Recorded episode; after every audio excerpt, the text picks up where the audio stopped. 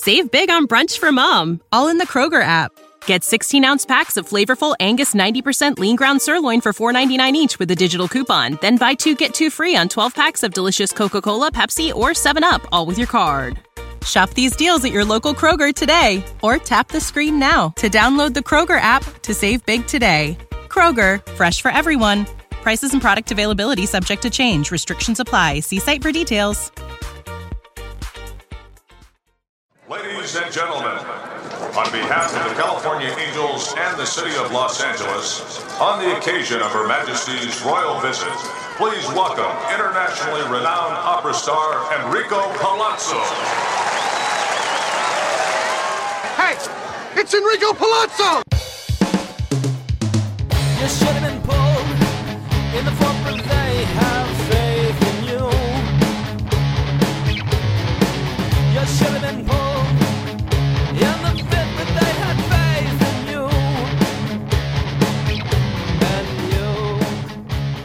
you. Are now locked in to the 201st episode of the Palazzo Podcast. That's right. Deary and Govier are reunited, and it feels so good. Together again, just like the first time they ever did it. Deary and Govey are ready to talk fantasy baseball.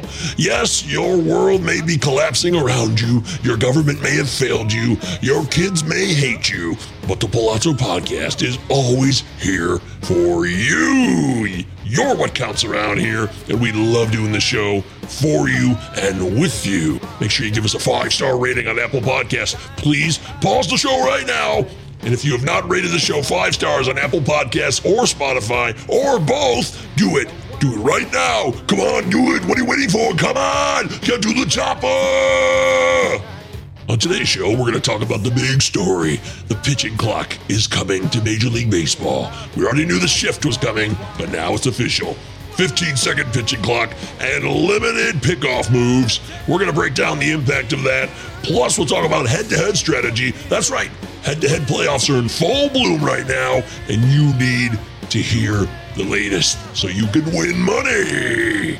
Deary and Govier are always going to be here for you. Don't fret.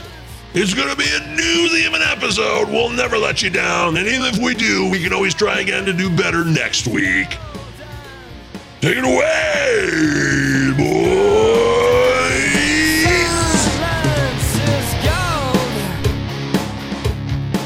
Utah, give me two.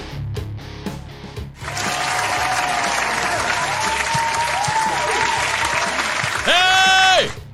What's up, society? How you been? What's going on? Utah, give me two. Mike Govier, Christopher Deary here. It's a Palazzo Podcast, two L's, two Z's on Twitter. It's been a while. We haven't done Utah. the show together, and I don't know me how long. I can't really tell. Chris, do you remember anything? 2020. Man, why do I look so white? I mean, I know I'm white, but I'm not You're- this white. So. How often do you get outside, Mike?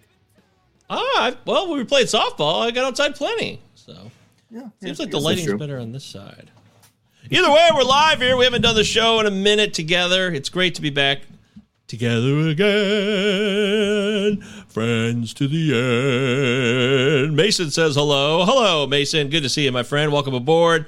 Christopher Deary, Mike Govier. We're going to talk about all kinds of stuff today. Baseball's still going on. I know everybody's checked out. Football is king. Nobody cares anymore, but I I care. I care, Mike. I, I do. I, I do. do. That's right. Just like Billy Bob and Bud Kilmer's 23rd District Championship. We do care about baseball.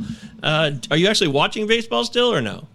yeah, yeah, absolutely. I mean, I got my head-to-head playoffs. I think we'll talk about that a little later. I have one fantasy football team, and I've never felt so much goodness in my heart that I only have one team to focus on. Football started last night. I completely forgot that there was even a fucking game on because I was watching baseball. Nobody's expecting much out of you. Wow. Okay.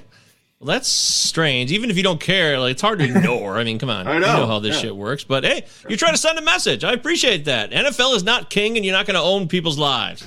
Message. I'm fine with that.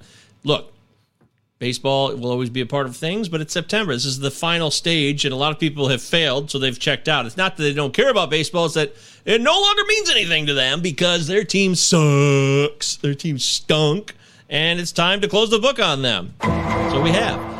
but you've got some head to head to talk about, and so do I. We'll get into that in today's show. We'll talk about, uh, you know, some lessons learned and mistakes that were made. Yes, mistakes were made. Sometimes you have the best intentions, right? You really hope for the best, and it doesn't go your way, dearie. I mean, we've been playing this game a long time, but you still can't win every league you play in. No, if I could win every league I play in, I wouldn't be working for a community center downtown. I would not be having a job. I would be doing this for a living. But unfortunately, I'm not that good at this. I've made a huge mistake. Yeah, so we'll talk about some of the mistakes we've made. We'll also talk about some possible takes for 2023. That's right. Used to be an old bit, and we'd never do it anymore. And I just was thinking how I feel so disconnected from the show we used to do. It's late 2022 now. We've been doing the show for three years. And Insane Fantasy Takes was a huge segment on this show, more of a preseason thing. But we're doing it today. We're bringing back Insane Fantasy Takes because nobody asked for it but me. And I want to try to give you guys a little bit of insight into what will happen in 2023. So me and Deary have some choice topics and players and takes that we can line up for next season because you're all chomping at the bit already. You want to draft for 2023, you want to talk ADP. I really don't want to go there yet, but I think some of you are interested in that. So It, it's fun to just come up with ideas of what you think might happen and project out some statistics of on, on, on guys, especially some guys that you know maybe we didn't see that were going to break out this year that did. What are those guys going to do next year? So later in the show, we'll talk about a few guys that you know are younger that came up this year, and I'm, I'm going to project what I might think happened with them next year. And it's really fun to look back on these. Victory lap certified. yeah, okay, I'm all down for that. I'm just glad we're doing the show here again. Uh, Deary, how you feeling at this point? What's going on in life? Who who's doing what? Who's doing what? Who's shaking who? Um, I'm feeling good, man. Uh, it was a really busy summer, which kind of took me out of doing this a lot. I did do a ton of golfing this summer. I actually golfed yesterday. I golfed to the, the Michigan golf Coors. Remember, I think you and I golfed the Michigan golf course years ago. Sure. Yeah, when I play, was a student there, I tried to get on that course as much as I could. Those were my golfing days. The heydays. Yeah, I, play, I played it yesterday. Yeah, did you drink a Busch or a course? What was it?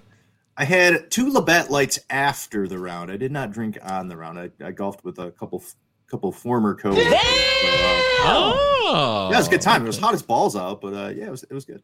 Well, that's a surprise. I really thought Only that lost there would have been only lost one ball. Coors. no. So I've told this, this story always comes up when we talk golf, but we have an old friend of ours named Mike who would always go through all of the woods on every hole to try to find balls. He didn't give a fuck about playing the game of golf. He just wanted to try to find as many balls as he could on each hole. It was pretty annoying. You would be in a cart with our friend Michael, and you'd go out to hit your shot. You'd go back to the cart to get in to drive to his ball, and he he wasn't in the cart. You you didn't you couldn't see him. You'd look backwards. You'd look up the fairway. You couldn't see him, and then you just see a guy rummaging through the fucking bushes and in the woods, and he'd come out like, "Hey, I got six balls. Yeah, this is great." Like, dude, we're like, there's people behind us waiting. Vivian's having a heart attack because he's like, man, we got to finish the round. People are on our asses. He didn't care. He didn't care about his score. I think he would find more balls than the 108 he would shoot on the course that day. Whatever, motherfucker! That was basically Mike on the golf course. And he didn't care about the golf. I'm here for the balls, you fuckers.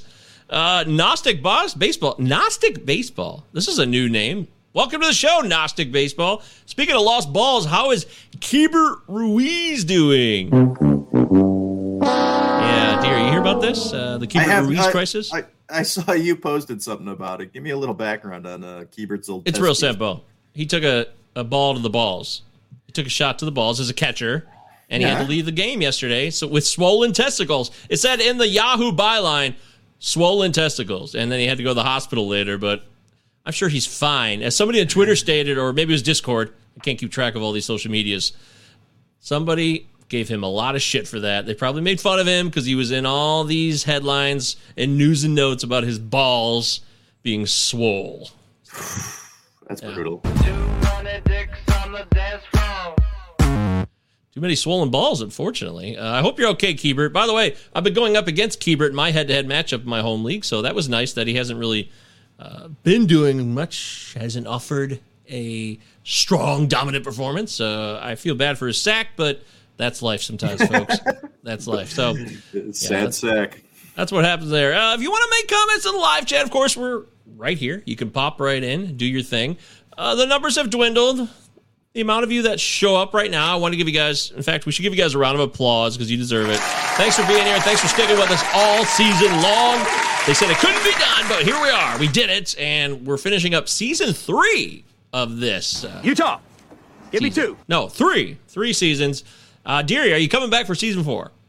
Yeah, so this is going to be like Seinfeld. We're just going to keep getting better. Season four and five are going to be the best. One and two, you know, okay, but now now we really start gearing up here.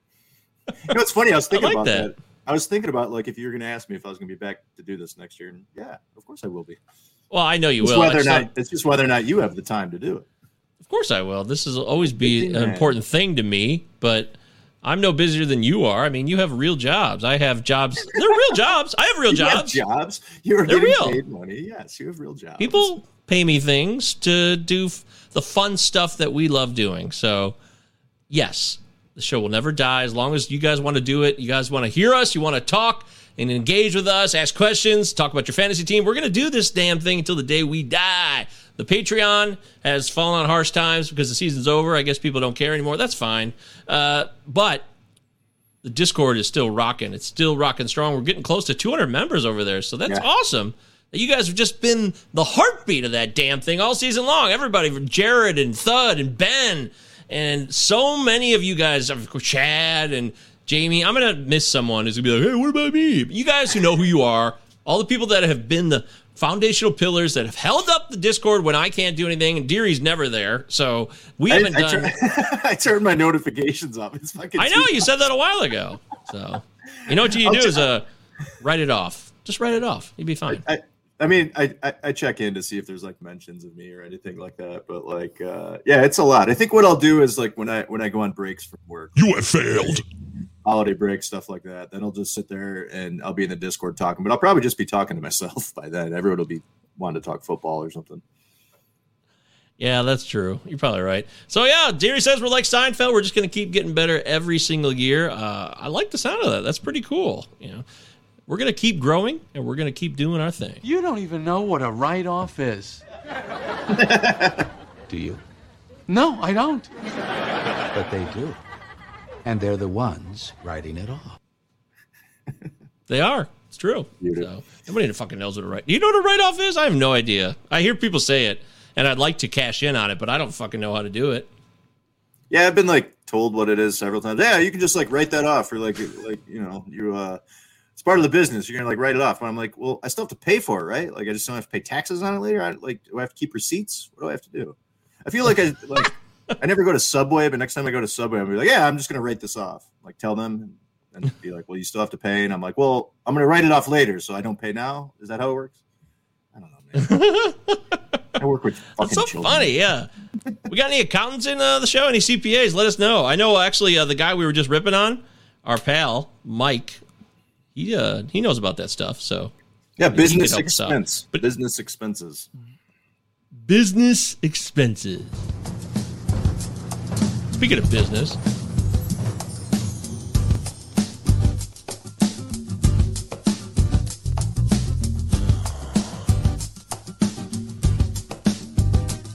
you know, it's funny. Uh, we don't get.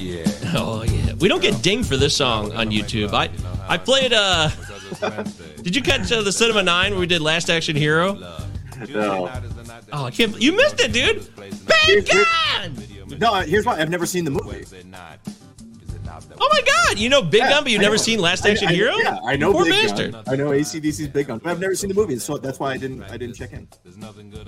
Holy shit! Okay, well that's surprising. I did not know that Happy would come up. I know that You turned to me tried YouTube playing, gets tried pissed. playing Big Gun, and the fucking Young Brothers came after you from Australia. I know what you're trying to say. Baby. That's right. Yep, that's exactly what happened. Very good. You're impressive. Uh, I definitely failed on that one. So You have failed. I tried to play Big Gun to start the show to get us fired up for Last Action Hero on the Cinema 9 podcast, which is a movie show that I do with Travis and Eric, two old friends from high school. In fact, we just, speaking of high school, we just did Can't Hardly Wait on our last episode, which came out the year all three of us graduated from high school, the year before Deary graduated from high school. So I bet you probably saw Can't Hardly Wait back then, Deary, and you're like, oh man, this is just like high school. Yeah, I was talking to Travis about it the other day because I watched it a ton. Like I think it came out that summer before my senior year, that summer before you went to college, I believe. And I, I love that movie for like first four or five years. I hadn't watched in a while, and Christina and I watched it over Christmas last year. I actually turned it off. Wow, Yeah, really? yeah, Holy I- shit, man! Yeah, I wasn't I wasn't into it. Like I was I was a little uncomfortable with it, but like I'm just like this just isn't entertaining to me anymore. I don't, I don't know why, but yes, uh is that how high school parties work? Is it you, my high school parties I went to? We just sat out back, smoked cigarettes, and listened to Radiohead. Like, Well, I mean, it's an exact.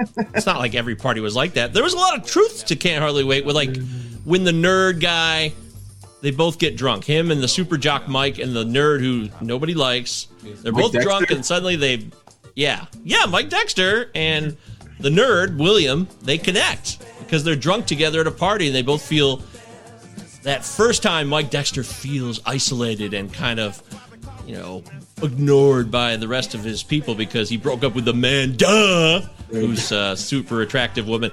By the way, uh, Jennifer Love Hewitt, I, I am not saying that she's not attractive because that would just be an absurd notion, right? I'm not trying to say that at all. I'm just saying, uh, you know, Wow, this dude. Hall of Fame that level that she's attained, Jennifer Love Hewitt. I, she's a beautiful woman, but I, she looks kind of bland to me as a person. She kind of feels she's not a, a actress who emotes a lot of like, ugh, you know, anything that I really latch onto. Where it's like, wow, that's a hell of a performance by Jennifer Love Hewitt. I am won over. Well, wasn't the performance just between her belly button and her chin? Is that that was the thing back then, right? Like how much cleavage is Jennifer Love Hewitt showing, right? Yeah, but okay. So this is the other thing too is like she clearly has, uh, you know, a stout rack. She's a well endowed woman, but like it's, but it also wasn't like monstrous either. People they used to say, what was the name? Jennifer Love Huge Tits, which is just like a stupid name, obviously. dumb tits. but I mean, it, yeah, but that's not fair either because like they're, I don't know. I just didn't think they were. this is real minutia that people probably don't care about. Maybe you do. Maybe this is the topic you've been waiting to hear about. But let's just be honest about it. I mean, they called her Jennifer Love Huge Tits, but I just didn't think she was like that well endowed. I mean, she was not wasn't ugly, and she wasn't. uh I don't know. Maybe uh maybe I'm She jealous. wasn't- Maybe I she wish just I. wasn't your style. I mean, she, she was my style. So I mean, she's a gorgeous woman. She's obviously a gorgeous woman. She is. She's a gorgeous lady. There's no denying that. It's just, I don't know. Like you look around at other women of the era of the late '90s, and she kind of pales in comparison when it comes to like. I'm being very literal here, and I'm categorizing things. We're saying large breasts, so when you compare her to like a Pam Anderson or something, I just don't think it really compares. So I, I think for you, she just didn't have the pizzazz as an actress to get you involved, to get you want to really uh, care, smoke cigarettes. Just Bob says smoked cigarettes. Okay, we'll call it that. That's what Deary said he did at high school parties. So. I didn't smoke. I didn't they smoke weed, weed. in high school. I didn't smoke weed in high school. Yeah, I didn't smoke weed in high school. No, this wasn't a thing. That's shocking.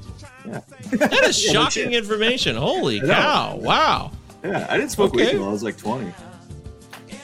Oh, okay. Well, you were a dedicated athlete, but I thought even athletes, especially the baseball guys, they smoke weed. Uh oh, Oh, well, yeah, Just I mean- Bob. See, this is getting uncool. She had sad bitch face. Ooh, Oh, that's true, dude, That- that's harsh. prob- That, that's that. That could be true. That could be true. The most true part about that movie is what is Jerry O'Connell's character? Where he comes Trip.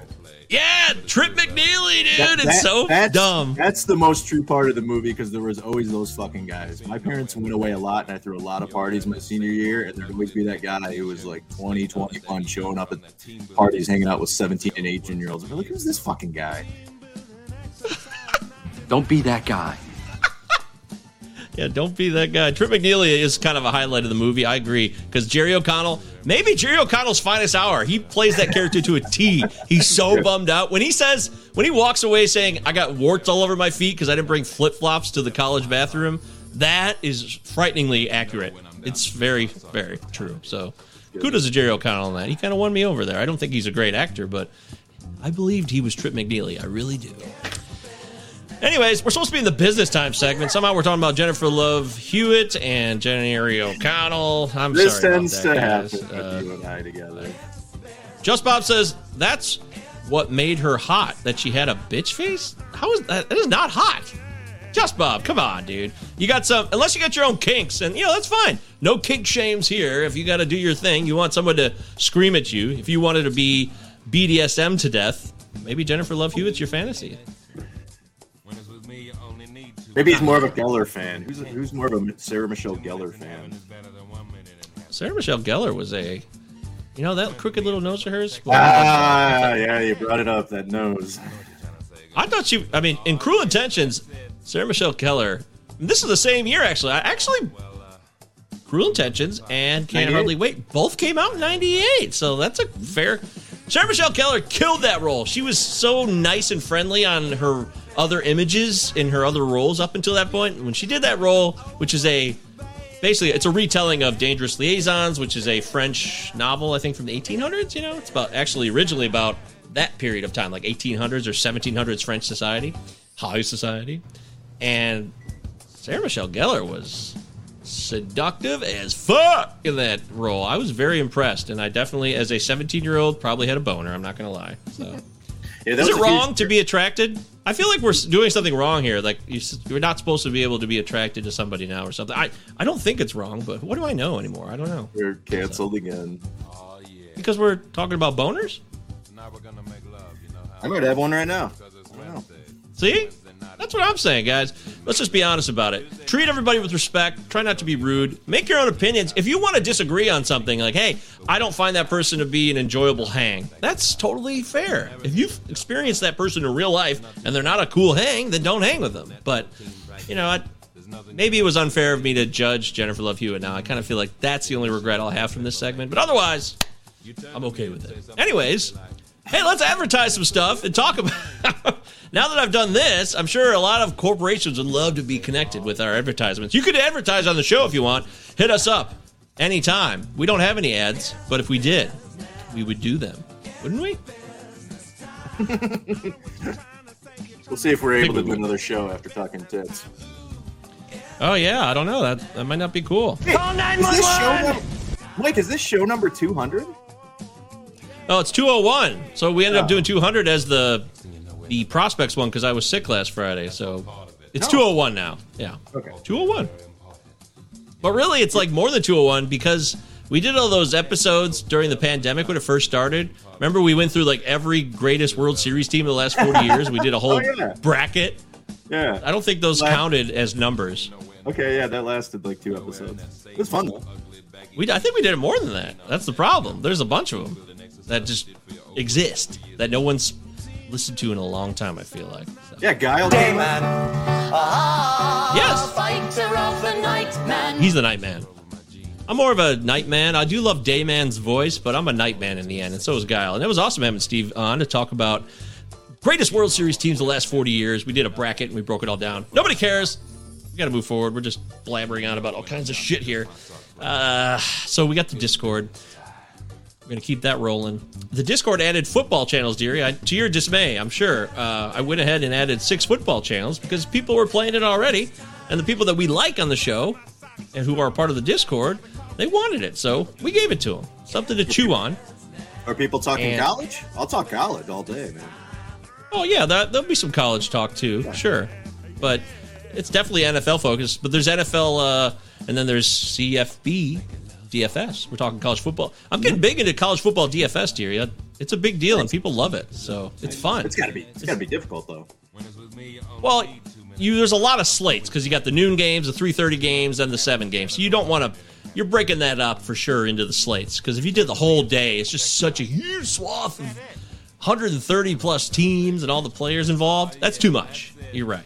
So it's too much. But we got our football channels in there. So if you want to talk about your draft you got coming up or your team opening weekend, roster decisions, adds drops, you can do all that on the Discord, the Palazzo Podcast Discord, two L's, two Z's. It's going to be awesome. And I also decided that I announced this on my latest Patreon post last night that we'll do. Uh, fo- I'll be doing football, Palazzo football. I guess we're branching out. This is something uh, I thought I'd give a shot. People were clamoring for it, like, "Hey, will you do some football stuff on the Patreon?" And I'm like, "Okay, why not? So let's give it a shot." That's why it's Palazzo Podcast. That name's not changing, so it'll probably make no sense to a lot of people who play fantasy football.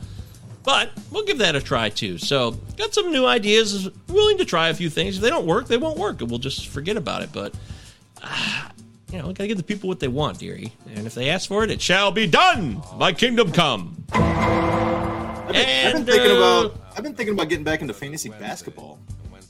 Ooh, Yeah. why? I, thi- I, I don't know. I think I'm gonna play play this year.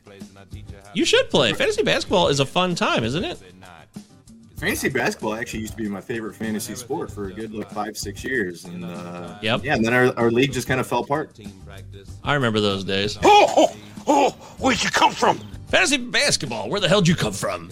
In the end, uh, we got a lot to offer you, and baseball closes, we say goodbye, but football continues forth. Uh, baseball will not go away either.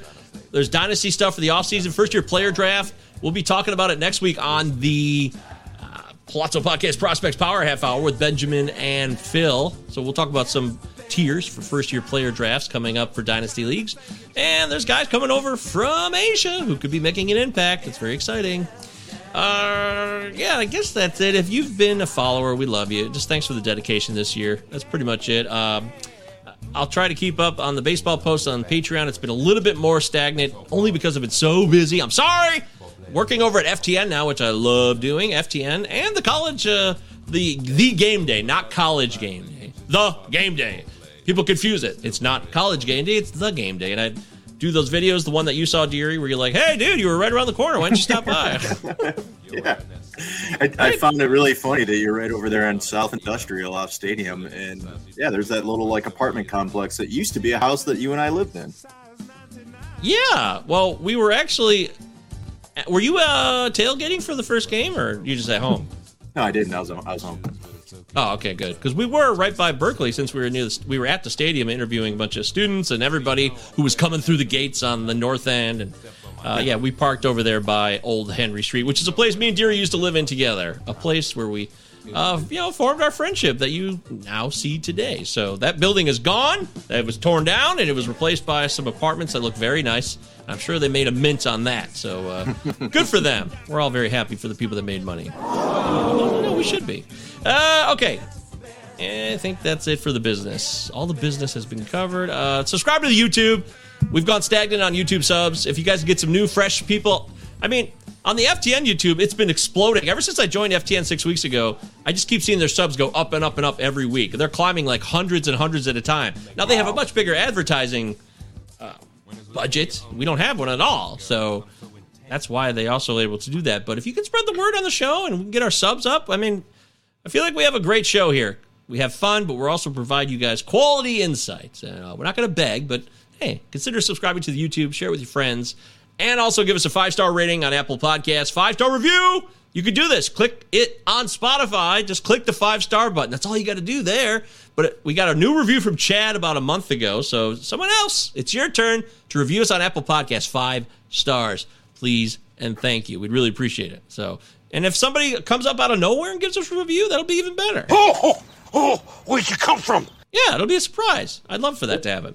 The next review, I'll send you a 1986 Rod Carew baseball card. Oh, wow. Damn. Okay, Easy. hell yeah. Damn. That'd be sweet. I'd love to see that, man. Okay. All right, so there it is, dear. That's some of the business. I, I probably there's people I should be thanking too, and I feel like I haven't thanked enough people on the show. I feel disconnected from right now where we're going. Like it's like uncharted territory now. We're going to go into year four, and fantasy baseball just keeps evolving, and fantasy football, and the opportunities are changing, and the relationships I've formed online with, through Twitter and through the Discord, and all of these experiences I've had. I really used to have like a handle, like I knew where this person was, what that person was up to. What I've learned is people really come and go in this fantasy game. Like they just drop out of it. One day they're just gone, and they never come back, and you're like, hey, what happened to that person? Like they're just not here anymore. Well, Mike, I don't think you can ever say that you're not a grateful person because I mean, you know, once once a week, maybe once every other week, you talk about how grateful you are for the opportunities and the connections that you've made over the past couple of years. So I don't think we have to sit here I and, am. and, and talk about it on the pod. I, I know that you're very grateful for all the opportunities that have come our way, all the awesome people that we've met. But I agree, like, yeah, sometimes people are into it. You become really close talking, you know, baseball with somebody. They're checking in on your pod. You're maybe listening to their stuff, and then all of a sudden they're gone. strange. It's just a new experience I've had, and it, it's nothing to do with gratitude. It's just you wonder where the people go because I actually liked a lot of these people you connect with, and then they're they're gone. They don't want to do fantasy baseball anymore. They realize that it's a a fruitless pursuit, at least financially. That's usually the big bugaboo for most people. Is like I, I'm not making any money doing this, and I have a family now. I can't do this anymore. That's really like 80 percent of why people drop out. I truly believe that. Yeah, it makes sense. Yeah, so that's okay. Uh, Bob says, "Oh wait," uh, Mason says, "Here for life, brother." Hogan voice. Oh yeah, brother. brother. Bob said, "It's just fa- it's fantasy, just Bob." That's right, it is fantasy. Very good. Chad says, "Breaking news." Chad on Twitch. Breaking news. Jeff Passan, Major League Baseball will voluntarily recognize minor league baseball's player efforts to unionize with the MLBPA. Commissioner Rob Manfred. Wow. Well, we shouldn't applaud too much because they're doing that because they know it's cheaper and better for them financially to probably just recognize the union now and not fight it. Yeah. That's yeah. huge news. This is a shocking development right now. Well, there, there was a big vote today on a bunch of stuff, right? The shift? Well, yeah, we're going to talk about the shift in a moment and the pitch clock, but this unionization of minor league baseball from the MLBPA, this is great news. This is is exciting. I wonder what Ben Chase would have to say about this. Ben is so locked in on this stuff, and he's the guy who introduced me to adoptaminorleaguer.com and we had that guy on the show about six weeks ago. He came on the Prospects Power Half Hour, which you can see every Wednesday or hear live. Hear it and see it at 5 p.m. on YouTube on the Palazzo Podcast YouTube channel, two L's, two Z's. Utah. But the Give guy came on and he talked about how you can support a minor leaguer who doesn't have shit. Like, Deary, there's people who see baseball players and they think, oh, they've all got a bunch of money, but there's tons of minor leaguers who don't have dick for cash and they're starving and they need a hundred dollar gift card to Chick Fil A could change their life. Yeah, it's it's really insane. It's it's much different than football or basketball. I mean, obviously, there's a, a lot of rounds in baseball, not as much as there used to be. There used to be like 50 rounds, but I mean, if you make that commitment once you're drafted to go and play and go play rookie ball, I mean, some of these guys are making you know what we made hourly back in 1995. Like it's it's insane, and you cannot live off. I mean, some of these guys are making like eleven, twelve thousand dollars a year. Like you got to have other jobs, and you know you're you get to a point where you have to decide: Am I going to continue to chase my dream, or uh, am I going to need to go find a real job? Yep. Yeah, that's true. And you know what? If you can make a difference, adoptaminorleaguer.com. Check out the website. You don't have to give much at all, and you can get connected directly with the person that you're giving to. You have a text thread, you have their phone number. It's really cool. It's a it's a personal relationship and you help them out. Oh, I, I like money. So, something to think about. All right. Finally, half hour of the show. Let's get into what is known as leading off.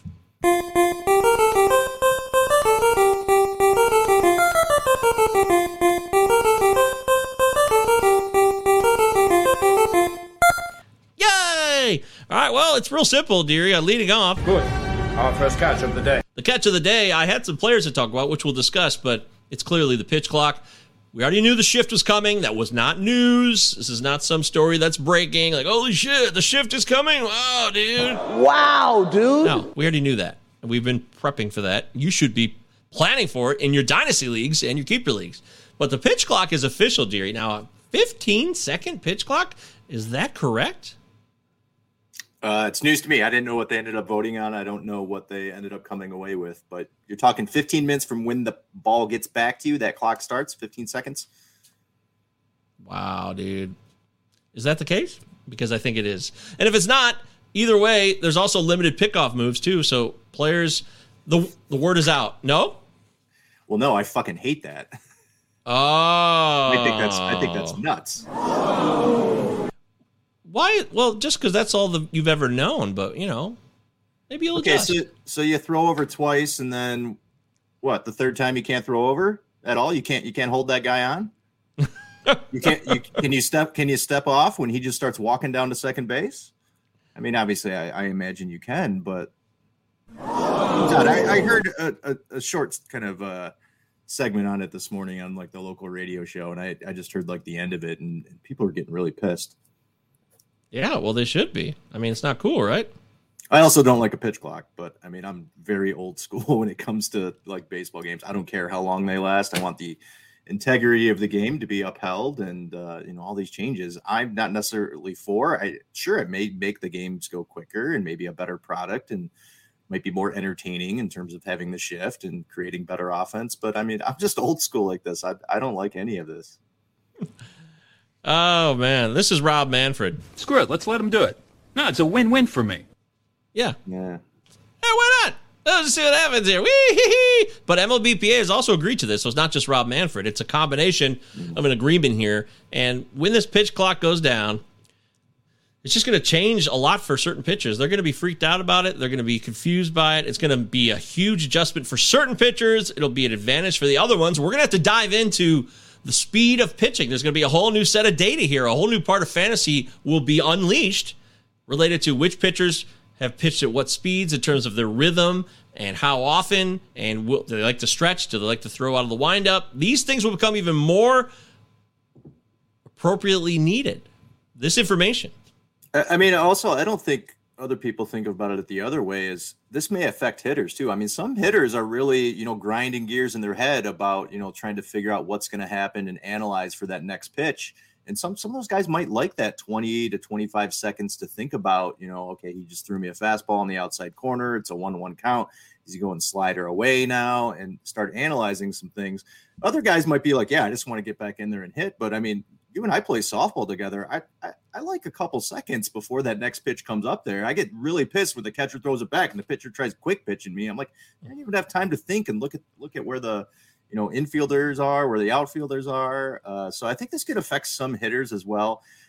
And you know, it, will be interesting. There'll be a lot of uh, you know analysis in the offseason looking at pitchers who who tend to work very quickly, anyways, or maybe some other guys that labor a bit and like to step off the mound. You know, shaking off signs, stuff like that. So it'll be really interesting moving forward. Uh, 15 seconds.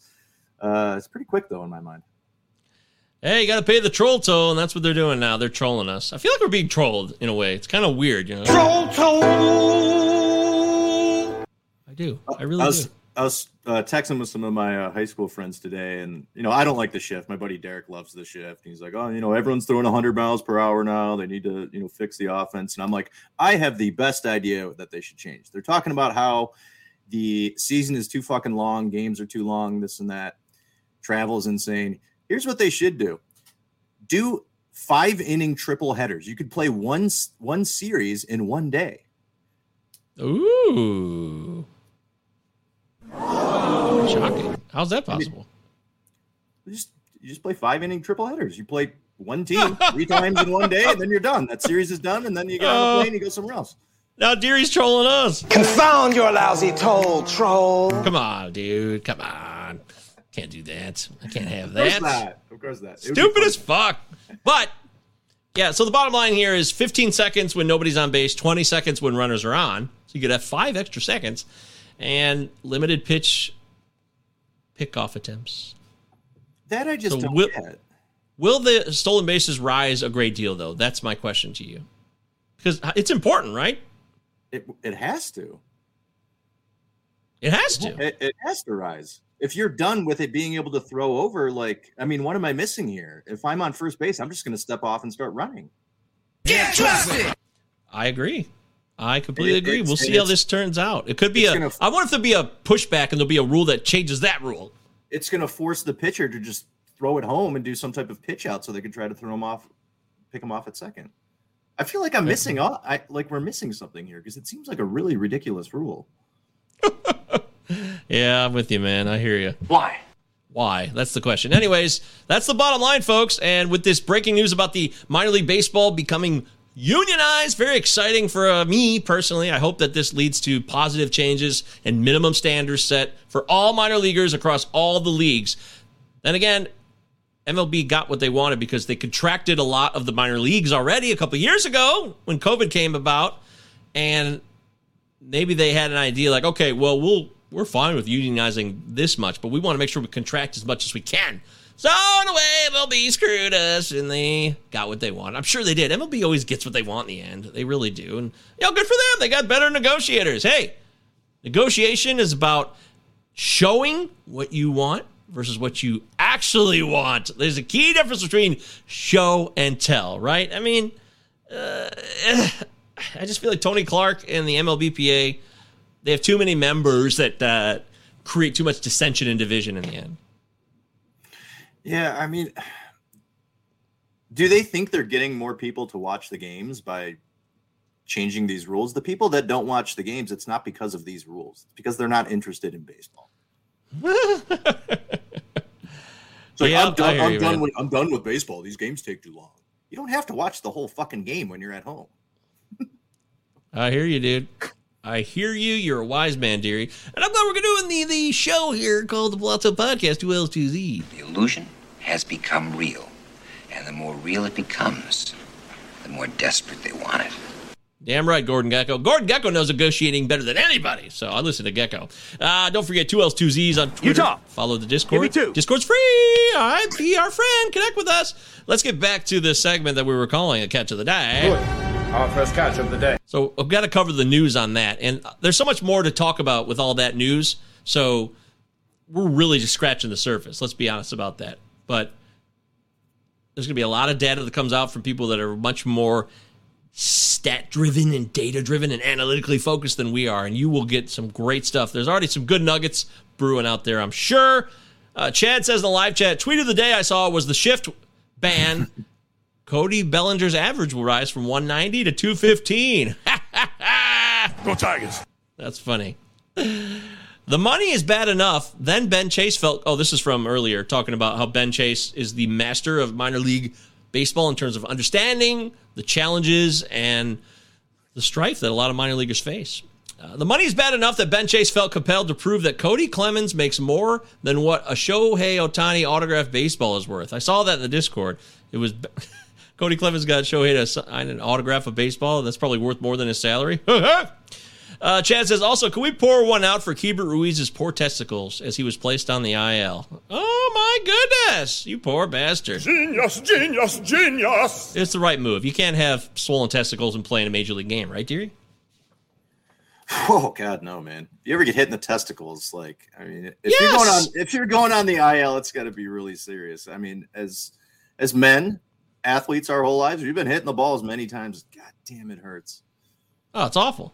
It's brutal. You wince. Everyone's wincing now just thinking about it. Like, oh, God. You know, it kind of feels like the first time you get punched in the face, except like 50 times that, maybe? I don't know. I, I'd like rather this. get punched in the face.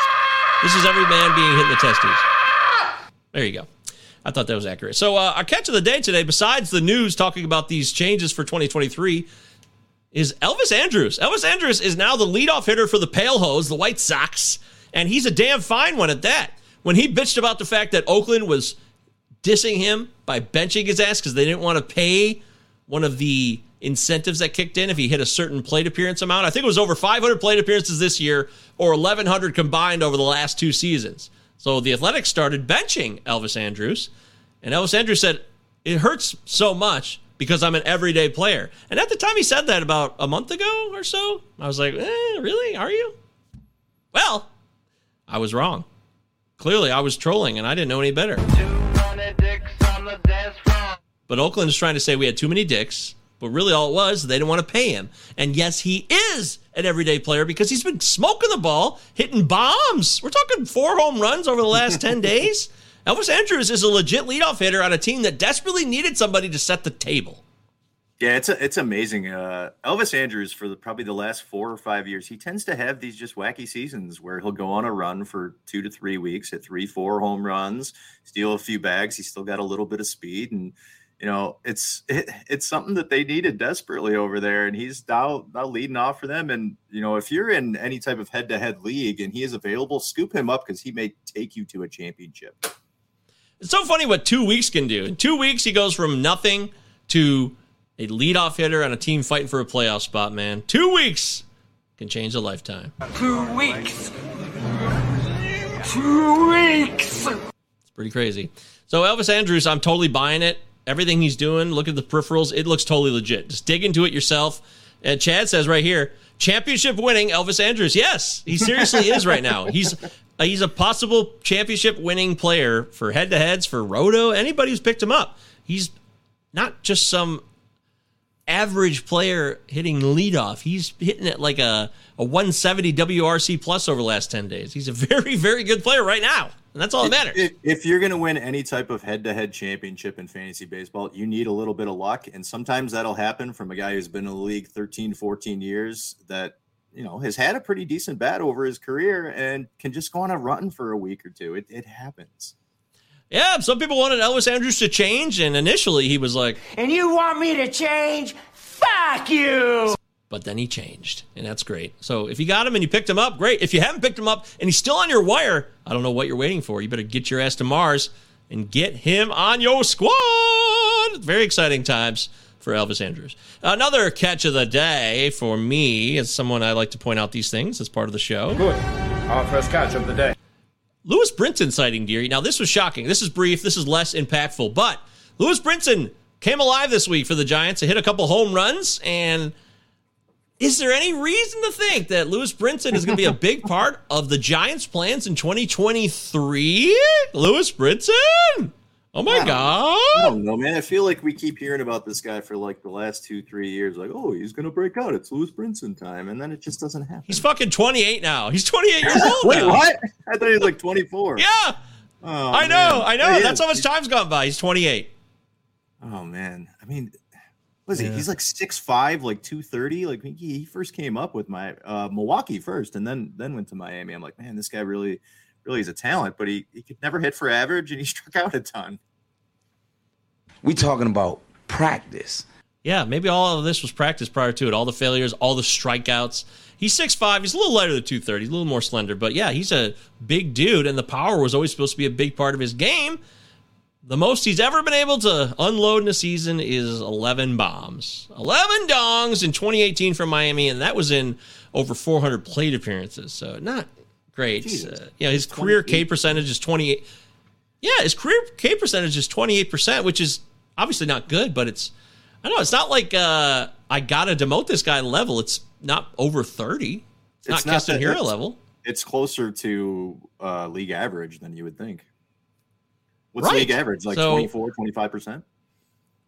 That's a good question. I would think it's definitely in the lower to mid 20s, though. Yeah, right around that point. Uh, if anybody knows the answer to that, drop it in the live stream here. We're live. Deary and Govier, MJ Govier on Twitter, C Deary1999 on Twitter, Palazzo Podcast, two L's, two Z's. You Follow us. If you just joined in right now, you're seeing us for the first time, subscribe to YouTube, pop in, say hello, tell us who you are. So, Brinson, yeah, you know, he had the two homer game against the Dodgers. That was fun. And then he hit another one the next night, and uh, he hasn't done anything in the last two days. So it's over. Yeah, it could be over. I mean, seriously, that could just be it. Like, oh my god, that was cool for a couple days. I'm uh I'm suspect of it, but if you want to take a flyer on Brinson, you think, hey, maybe he'll bring a little bit of power. There's no speed. He hasn't even attempted a base to be stolen so far with the Giants. So let's see how it plays out. Not a big fan, not excited. I think it's more of a fluke, one of those one-off moments. He might try to make himself a little spot at the table for 2023, but uh, I wouldn't lock that in. I certainly wouldn't be because they got they got too many guys, man. You talk about too many dicks. You know, there's just a bunch of guys here that they're trying to get playing time to. So it's also an inconsistency here because he's not in the starting lineup. He's getting to play when he can. Luis Gonzalez is in there, Joc Pederson, of course, and Mike Yastrzemski in terms of the outfielders, and then the DH rotates between a couple guys with Wilmer Flores getting most of the run there. So I don't know. I, I wanted to mention it. I just thought it was something that was worth mentioning, but that's it. Lewis Brinson, over and done with. No one cares. As Chad says, Brinson is on the all what if team, along with Daniel Robertson. Oh, from Tampa. I remember him. When he was still in the Tampa system, but Tim Beckham. Oh, remember Tim Beckham, Deary? Mm-hmm. Shortstop. He was a number one overall pick. I believe, like the number one overall pick. Yeah, he was. We saw him. When did we see him last? I feel like there was a flash of him like a couple years ago where he actually had like a couple. Oh, he's no, he's been on rosters this year, Deary. He's still Yeah. around. He showed up again. He came back from the. He's he's always on the brink, and then he's coming back from the dead because people see that number one overall pick and they think about oh the talent, the talent, the talent. So people like the Twins. He played in 30, uh, 12 games this year for the Twins. the old Mickey Moniak. 30 syndrome. Yeah, 25 plate appearances, a 36% K rate. So, although there was the one year in 2017, Deary, 2017 in Baltimore, that was a great year for him. he hit 22 home runs. And it, it was hitting 278 Okay, that year. that's- okay, that's what I was thinking of. Was that year? That's 2018. In 2017, that was 2017, I believe. He played for two teams that season. Uh, some reason it doesn't break. Why doesn't it break up the two teams? It should always give you when you look at a stat like on Fangraphs, it says two teams. It usually gives you the two teams, but it just jumps to 2018. I, that's a mistake. Anyways, for the whole season of 2017, he hit 278, and that's in 137 games, 575 plate appearances. So there was a spark there that looked like, oh, Tim Beckham might be figuring it out, but uh, it wasn't meant to be. How old is he now? Yeah, 32 ish. what? Where's time going? I Yeah. was he just drafted like six years ago? Deary's like, where are we? What's happening? Yeah, is everyone trolling me? Confound your lousy toll, troll. I'm still 37, All right, so- right? Did you know that we sold out and we now have advertisements? Yeah, we've gone mainstream. We're getting six dollars. That's right. We've made six bucks so far. Can you believe it? What a dream come true. Six dollars. Anyways, I wanted to give you some preparation, some time to be cognizant that a commercial is coming your way. I'm not just going to throw a commercial mid sentence on you. I wouldn't do that. I respect you, and I know that's annoying. So here's a countdown for the upcoming advertisement from Starbucks or Spectrum, Comcast, Apple, who the hell knows. Three, a two, one. Save big on brunch for mom, all in the Kroger app. Get 16 ounce packs of flavorful Angus 90% lean ground sirloin for $4.99 each with a digital coupon. Then buy two get two free on 12 packs of delicious Coca Cola, Pepsi, or 7UP, all with your card. Shop these deals at your local Kroger today or tap the screen now to download the Kroger app to save big today. Kroger, fresh for everyone. Prices and product availability subject to change. Restrictions apply. See site for details. Yeah, you're still 37? That's awesome. I don't think that's true, but I'll roll with it. All right, uh I want to talk about the Palazzo Podcast Invitational. There's nothing of note to report from me and Deary because I'm sure you know, we're trash, right? Yeah, it's over. I, I think I'm in 12th place now, so I, I've, ju- jumped up a little bit. I've been between 10 and 14 all season long. It's just, just not a good year in the Palazzo Invitational for myself. I love rumors. Yeah, I'd heard that rumor. That's fascinating. And the Palazzo Podcast Invitational, we'll pull it up here so you can see it live here on our stream. Uh, we've both not really had a chance, but just because we don't have a chance doesn't mean we're not supposed to talk about our very own league. So we got to give respect to those who have done it, the ones that came before us, and the ones that are currently kicking ass. So kudos to them. As you see here in the standings, and I pull it up live, let me uh, tighten this up a little bit. There we go. Uh, in my league, Brock Miller is kicking ass in my league. Remember, there's five leagues in this Palazzo Podcast Invitational. For the overall standings, first place is Angelo Strafacci. Wow. Wait a minute. No. These idiots. See, you ask for overall standings and they screw it up. It's so annoying. Boo! Boo! Palazzo Podcast Invitational overall standings. Thank you. Andrew Poplin is still in first. He's got 574 points.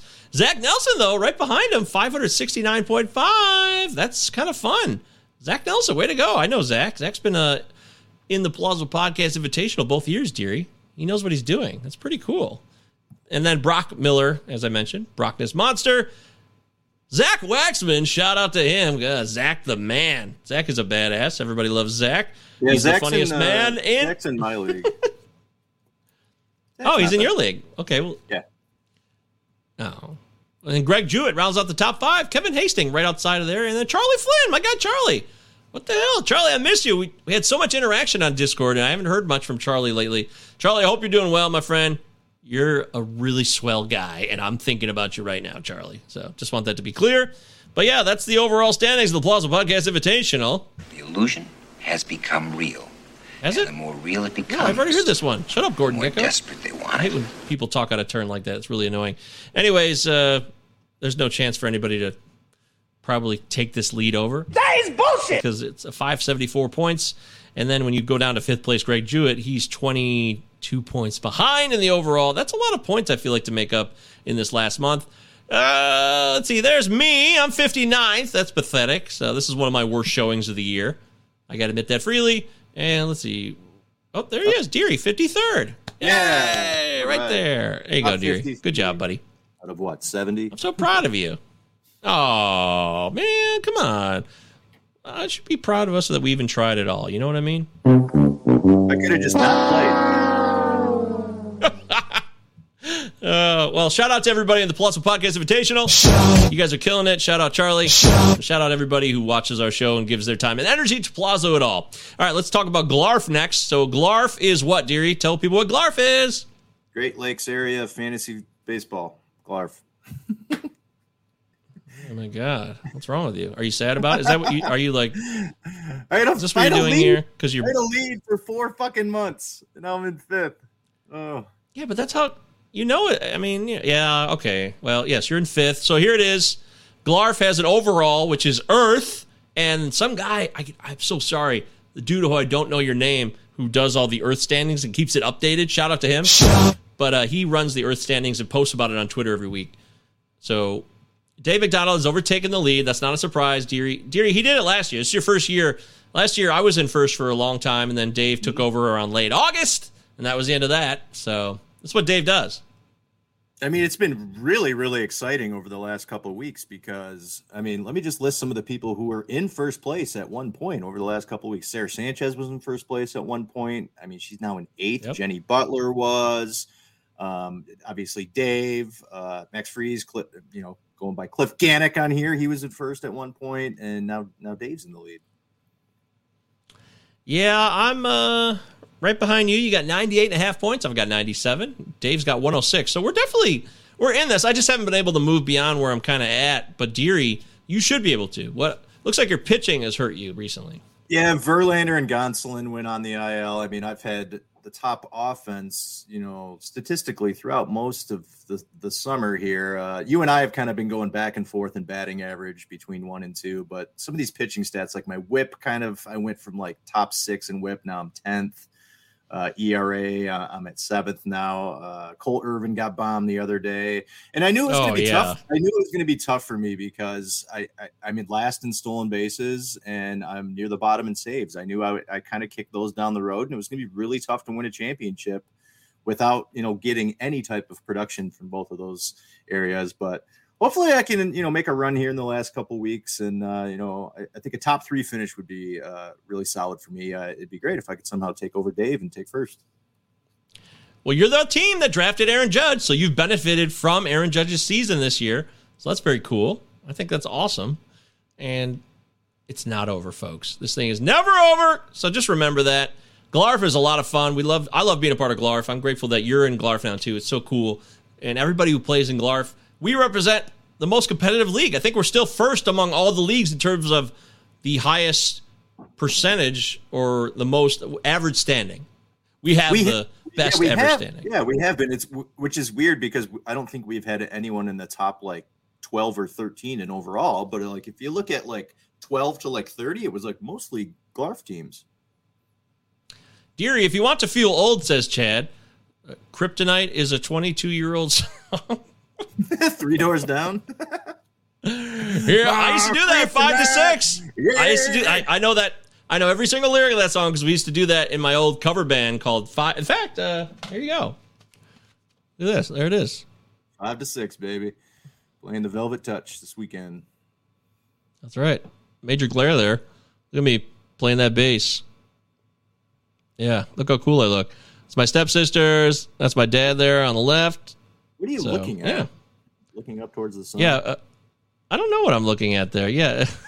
When, when's the gotta do that reunion tour?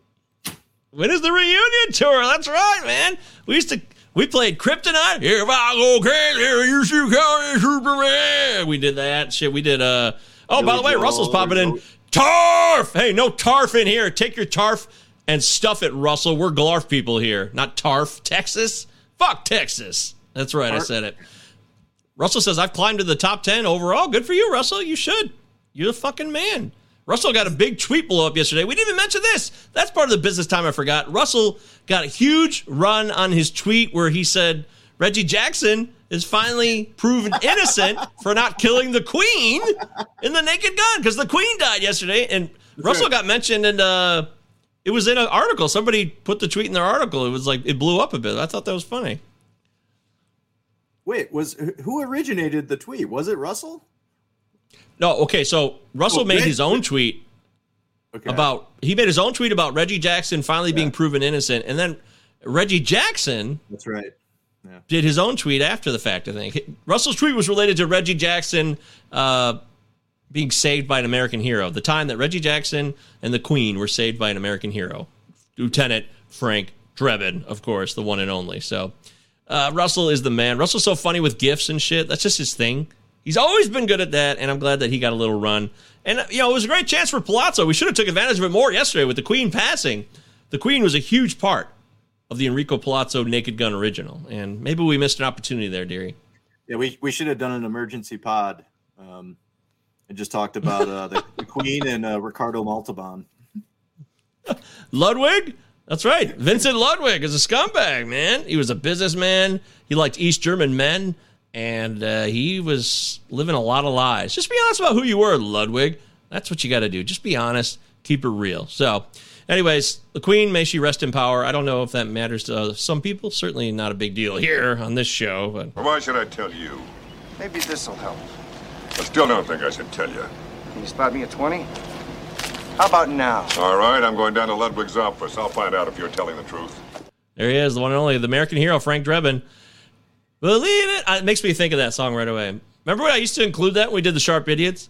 Believe it or not, I'm walking on air. I never going to be so free. I can't remember what segment that was. Uh, like Heroes of the Week. We used, it was a Big Ten show, a college football show, and Yeah, it was like the, this- the, the hero of the week or something. Yeah, who knows? I had a lot of bits back then. I feel like I've gotten lazier since doing this more. I'm not as creative. Where's all the creativity on this show, Govier? What the fuck? Come on. Shout out to the old show and its more creative roots. All Let's right. do a reunion show. Sharp Idiots reunion show. I would love to do that. I mean, I love college football. I'm I'm talking my college football plays over on FTN. I'm just saying. And things will things will change. I'm I'm 11 and 4 against the spread in the after the first week. That's for real. It's it's all tracked on the FTN bets tracker, which is one of their best features because you have to put in every bet and then you have to grade it so all the subs can see what you've been doing. You can't hide it. You can't bullshit your way around anything. Your record is what it is. And I I'm grateful for that because I love that transparency. It's really difficult in college. First week, you got like 60 transfer starting quarterbacks in FBS this year. It's it's really really difficult to bet against the spread in college. So, uh, excellent job by you. Hey, well, but it's also there's a lot of teams that can blow out a lot of teams in college. So you just got that's the other thing. So you just got to look at those and be like, oh, this team sucks. Like Tennessee, Ball State, that's a murder. Even Michigan, Colorado State, that was a murder. You knew that would happen. So yeah, it's just a little bit more of that. Uh, all right, a couple injuries of note. I'm supposed to play the bye bye bye song, but we might get in trouble, so I'm not going to do that. Sorry, guys. YouTube gets pissed. Buzzkill. Thanks a lot, YouTube. I'm live on your airwaves, and I'm calling you a buzzkill. That's right. Uh, but Starling Marte's got a displaced fracture in his ring finger, one of his fingers. He did try to play through it.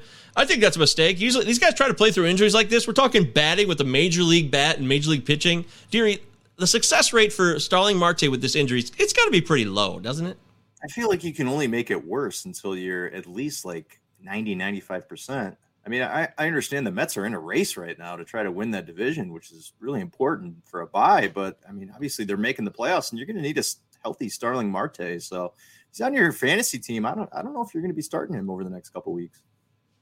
Yeah, I'm with you. And then Max Scherzer, you know, this is the thing when you're a great pitcher, but you're old, like him and Verlander, these injuries will crop up a little bit more. And he had a side injury that kept him out for a while earlier this year, and now Scherzer is on the shelf again.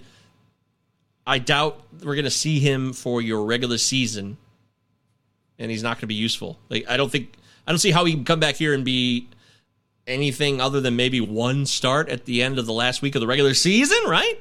Yeah, it, and Showalter was even talking about. It. He's like, it's something minor, but we're being extremely cautious about it because we're trying to win a championship. They don't care about our fantasy teams, unfortunately. And when you're an older guy like Scherzer, and you also mentioned Verlander, when you get older like that, those super small injuries can turn into much bigger injuries, or it just takes a lot longer to get over them and recover. So I don't think Scherzer's going to be helping you out here over the next few weeks as well.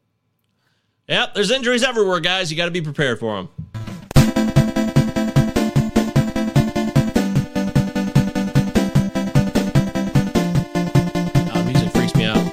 1 a.m. right now, and I'm staying up too late. I'm drinking soda. I gotta pee. I've had way too much food. But I'm young, so I don't really think like that because I'm young. So you can just eat all you want. Man, those are the days. oh my god, I'll end this. I've never heard her go on this long before. Stop it. Thank you. Okay, good. That's fucking right. anxiety, man. Jesus. It was always a buzzkill when Rundle you're playing with the Philadelphia Eagles or Randall Cunningham, or excuse me, Eagles quarterback gets injured because he didn't have an agreement with the NFLPA. That always sucked. That was a Here buzzkill. comes the meat wagon. Or Barry Sanders. If you're playing the Lions on Sec 12 Super Bowl and Barry Sanders gets hurt, you're fucked. You're totally You're fucked. All right. Uh, Chad says, guys, what do I do with a wheelbarrow full of money? Uh, prob- yeah, light it on. Do what the Joker did. Burn it. Yep. I took the under last night for the big game, but juiced it down to 45 points at a thousand to one. Suffice to say, Allen Robinson is my incompetent spirit animal right now. well, good for you, man. That sounds like a big win. A thousand to one, right? Football? We're talking football? This is a No, it doesn't matter. It's the thousand to one. You know how That's odds huge. work. It could be. That's huge. Yeah. Congratulations, Chad. That's fantastic, man. Wow.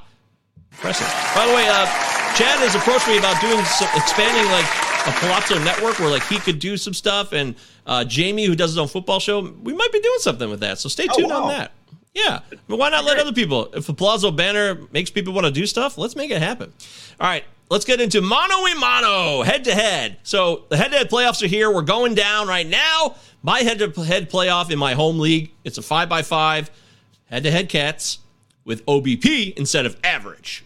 Okay, and right now it's Friday. It's 4:30 on a Friday, September 9th, and I am currently winning seven to two. But the weekend is where things can change, Deary. Uh, are you still in your are any head-to-head playoffs right now? What's going on? Yeah, I sure am. Uh, the old future league that used to be in Mike. I uh, Oh, yeah. we so real wild season. So going into the final week, we had basically six teams vying for four for three spots. Um, and unfortunately, two teams decided to just completely check out and fuck some other people over by not hitting their minimums innings pitched. So our good friend Oh, Dave boy. Petrucci went from eighth place all the way up to fourth place by winning 12 to nothing. This is a six by six. Oh my And, God! uh, yeah, so uh, there there might be some changes. in I've made a huge mistake. Uh, a, a couple people that you know um, and know well will probably be getting the pink slip here in the next few weeks. Uh, Confound your lousy toll, troll. Luckily, I made the playoffs. I ended up with the sixth seed. Um, Oh, right. I, I- Good. yeah, I, I mean, I, I tied for fifth, um, and only like a half game out of fourth. But it was actually more about like who am I going to have in the matchup. So I'm I'm matched up against our good friend Steve Guile. He's the three seed. Um, he's up seven five right now, but boy oh boy, it's close. Uh, I got him by about 20 points in average. We got OPS. We're only 20 points away in OPS. A lot of this is going to come down to pitching right now. Um, I got saves kind of locked up. He's got holds locked up. K per nine is really close. Quality starts is really close. It's going to come down to some matchups here uh, coming up uh, t- tonight specifically. Uh, amazingly enough, we have two absolute rat pitchers. I mean, this one guy's pitched a little better, but he's been absolute shit since he got to New York, and that's uh, Frankie Montas. He's got Frankie Montas going tonight. Um, I don't know about that, man. Frankie's been struggling. Yeah, I picked up Lucas Giolito. Now I'm right now at this point not thinking about pitching Giolito against the A's, but if certain things go differently with Montas, I can possibly pitch Giolito, hoping for possibly a quality start, or if you know his ERA blows up a bunch and I take over ERA, I may not have to start Giolito. So this is going to be a 940 like decision on whether or not I'm going to start him. I'm going to be able to watch Frankie Montas pitch, you know, for two hours before I will have to make any type of decision on that. Obviously, uh, you know, bullpen. A lot of it comes down to bullpen because we play K per nines, we play saves, and we we play we play holds. So this could go either way. Uh, if we end up tied, it sucks because he is the higher seed, so he will advance. Even though I did beat him both matchups we played during the season, so it'd be really suck to go out in the quarterfinals. Uh, I, think I have a really really strong team set up for the future. I'm like, I think I probably have the 12 best keepers going into next year because I have some really good young talent on the team. So so we'll see. I mean, once seven o'clock hits, it's going to be uh, feature viewing up on the the main TV upstairs. Genius, genius, genius. I'm actually facing Montas, so I want him to do poorly, and I'm hoping that he does poorly. I did the, yeah, I want him to do poorly. I did the FTN Fantasy Baseball podcast yesterday. I guest hosted for Vlad Sedler and Matty Wood, Matty Davis. Shout out to my FTN brothers.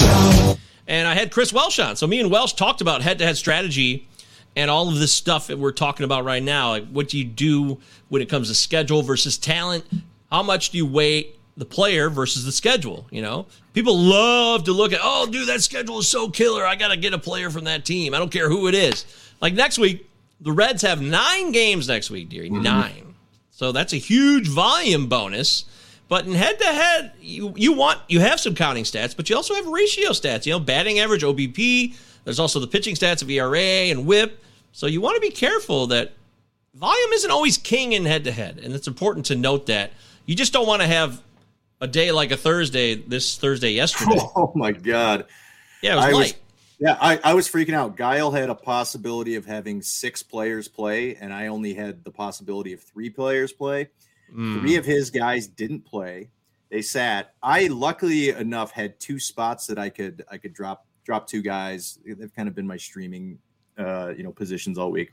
I picked up Yastrzemski and Voit. Yastrzemski was in a doubleheader, and he ended up getting three hits or two hits in the double or three hits in the doubleheader. And then I picked up Voit, so he got two hits. So it was actually I picked up five hits. It worked. Both those guys are off my team immediately because I just more spots. But you know, luckily I was able to stay you know within striking distance in those categories because you know, as soon as I started looking into the playoffs, you know, last week, I'm like, you got to be kidding me. There's only a couple games on Thursday, and I don't have any of these guys on my roster. So, and it, Yep. and it was the wait, it was the waiting game because I had Kolten Wong, but Wong didn't play in the doubleheader. He's got a, a knee situation, and I was like, okay, I got to wait till they announce the lineup. And you don't want to make a if if you're in daily moves here, you don't want to like pick somebody up the day before if you don't know if he's going to start. So you got to wait until they actually announce the lineups because you just don't want to pick up a guy and then all of a sudden he doesn't play.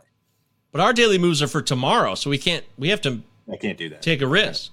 Yeah, we do. It's yeah, we daily do it moves, but it's not day. the day of. Yeah, Yeah, you got to do it the That's- day before. That's that's, that's why. stressful. Yeah, I, exactly. I, that's why I changed that in that league a long time ago. I wanted to do that. That's too important. It sounds very stressful what you're going through there, and the odds were against you. About a nine on the tension scale, Rube. I also felt that adding a guy yesterday who was playing in the doubleheader with the Giants and the Brewers was a benefit. So I picked up Thairo Estrada to get two games out of him, but he ended up going like one for seven, and he killed my OBP. So that was a mistake. Now I only have one move left because you only get two. That's right, Utah. You only get two moves. Utah in the playoff weeks. Give me two. That's it. So you gotta. Those two moves are precious. So I've wasted one on Thairo Estrada. That's gone. Now I have one left. So if this, the decision tonight, dearie, for me is Nick Lodolo at the Brewers. Now Nick Lodolo last start was fire, nine Ks, total dominance.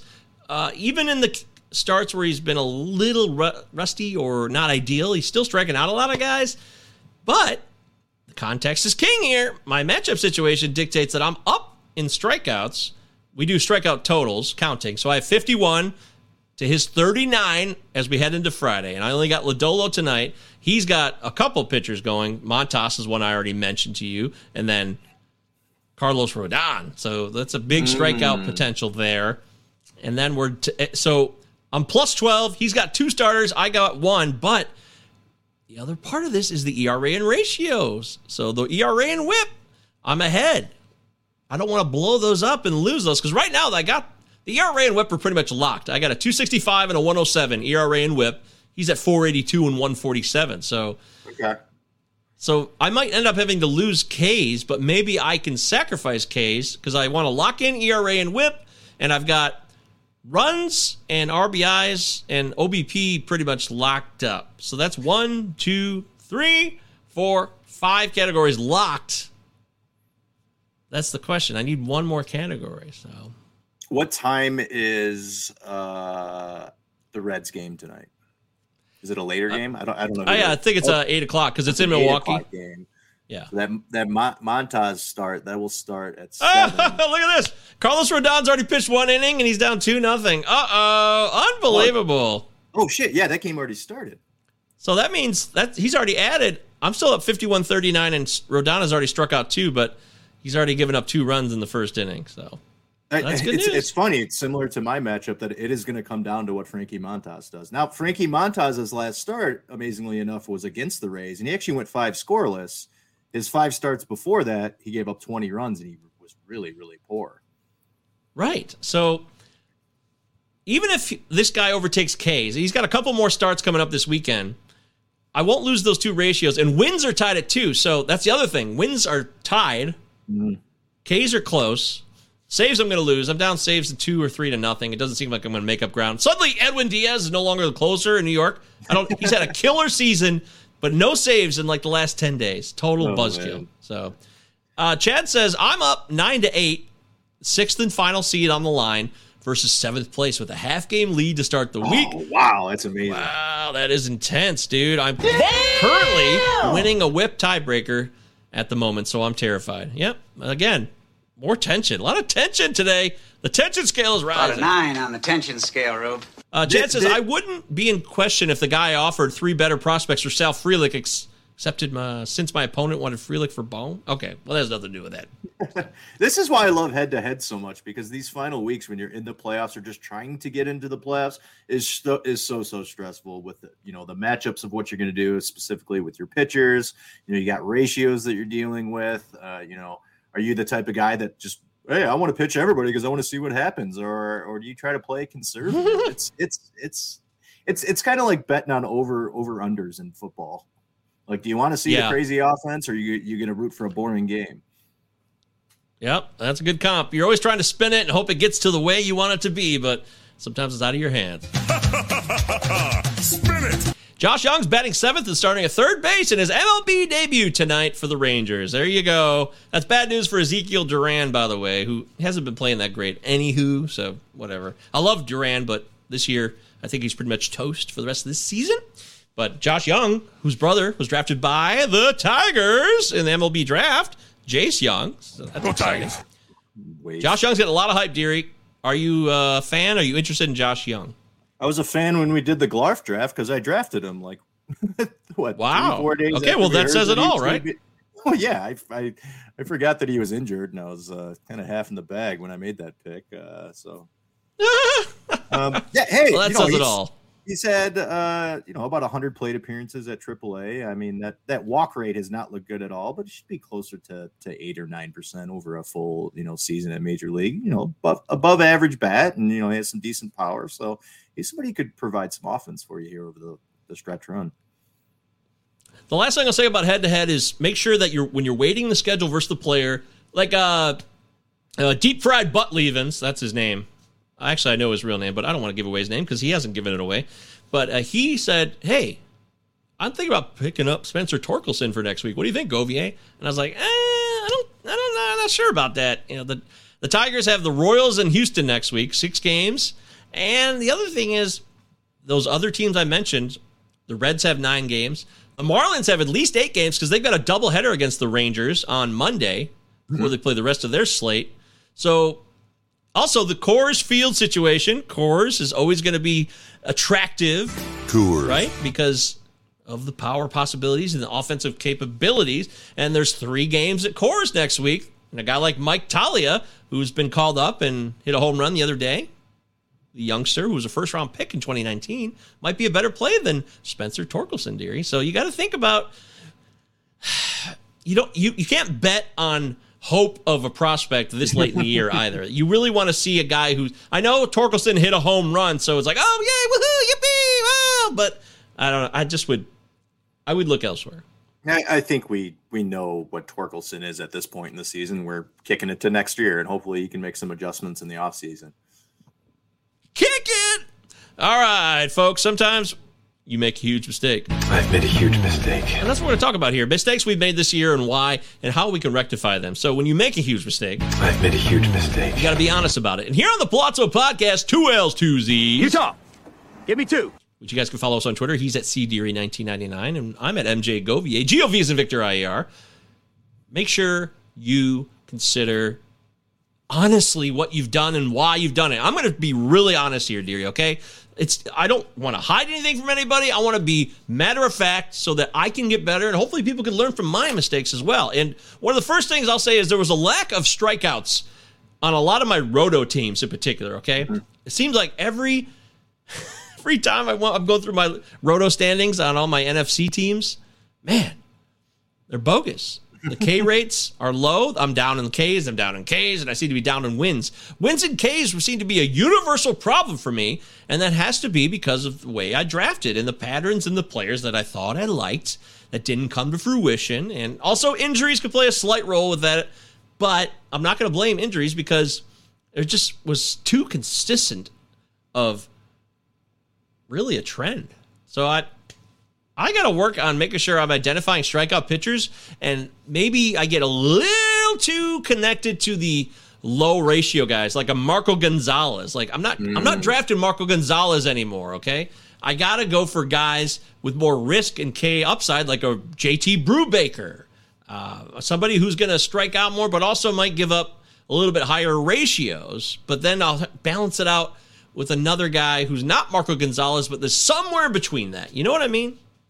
Well, it's yeah, it's that balance of rotisserie that uh, you know that when you're doing your research, there's so many names that are just going to jump out at you when you are like you know figure out where you're drafting at. And you're trying to construct a team, but you're you're trying to construct a whole team here. You can't just be like, okay, I'm I'm I'm digging for all the home runs this year, which is kind of what I did in in a lot of my roto leagues. And you know, I'm not going to win any of my roto leagues because I just didn't construct a solid enough team, and that's on me because you know I see that somebody drops and I'm like, oh, you know, this player, I want this player so badly on my team. It's just going to boost my home runs up more, my average up more. But sometimes the smarter pick might be like, hey, I can get a guy right here that's going to steal 25, 30 bases. And then I don't have to worry about, you know, getting a ton more stolen bases out of my other guys. If I can get a third of the stolen bases I need from one guy.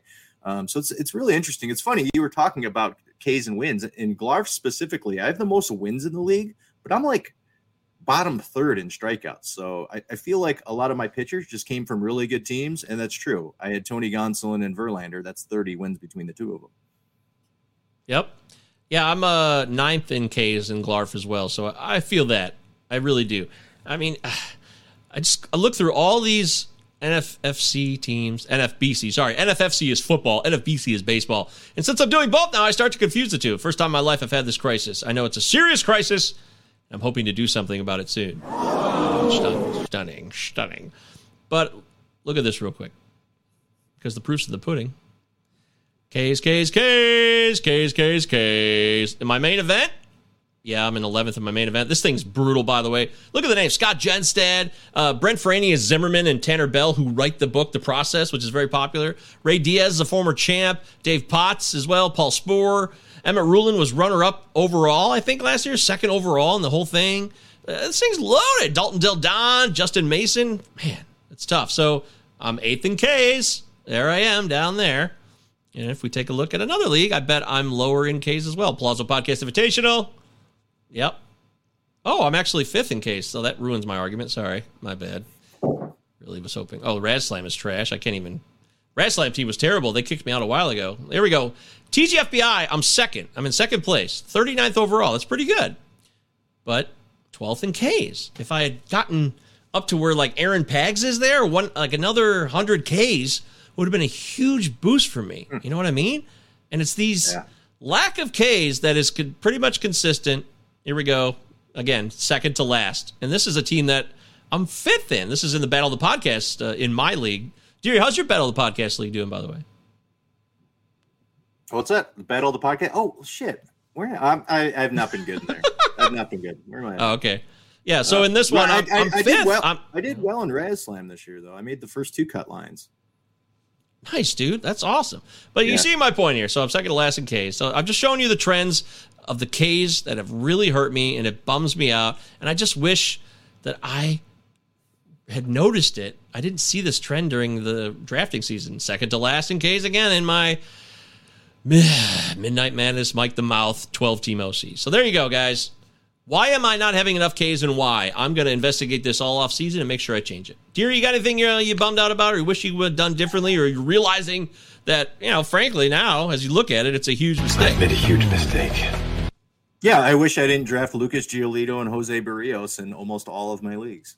It it it just any any team that I don't have them on, I'm doing well. Any team that I drafted those guys, like just completely fucked me. I mean, both those guys ERAs north of five. Uh, somehow they both have 10 wins because they're on decent teams. Uh, Berrios leads the league in home runs given up. He's given up 28 home runs.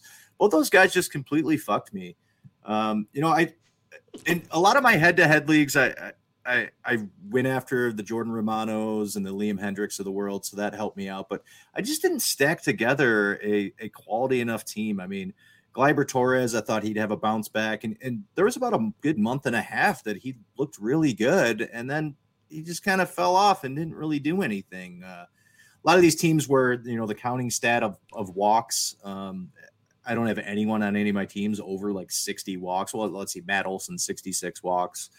Um, you know, and power power was there with a lot of my teams, but I sacrificed average. I mean, I got a lot of my teams where my my average overall is like 235, 240, which is just not going to cut it. And uh, it, it's tough. I mean, you know, I, I hit on some guys that I thought were going to have good years. You know, guys like you know Anthony Santander. I, I thought he would have a quality year, and and he has.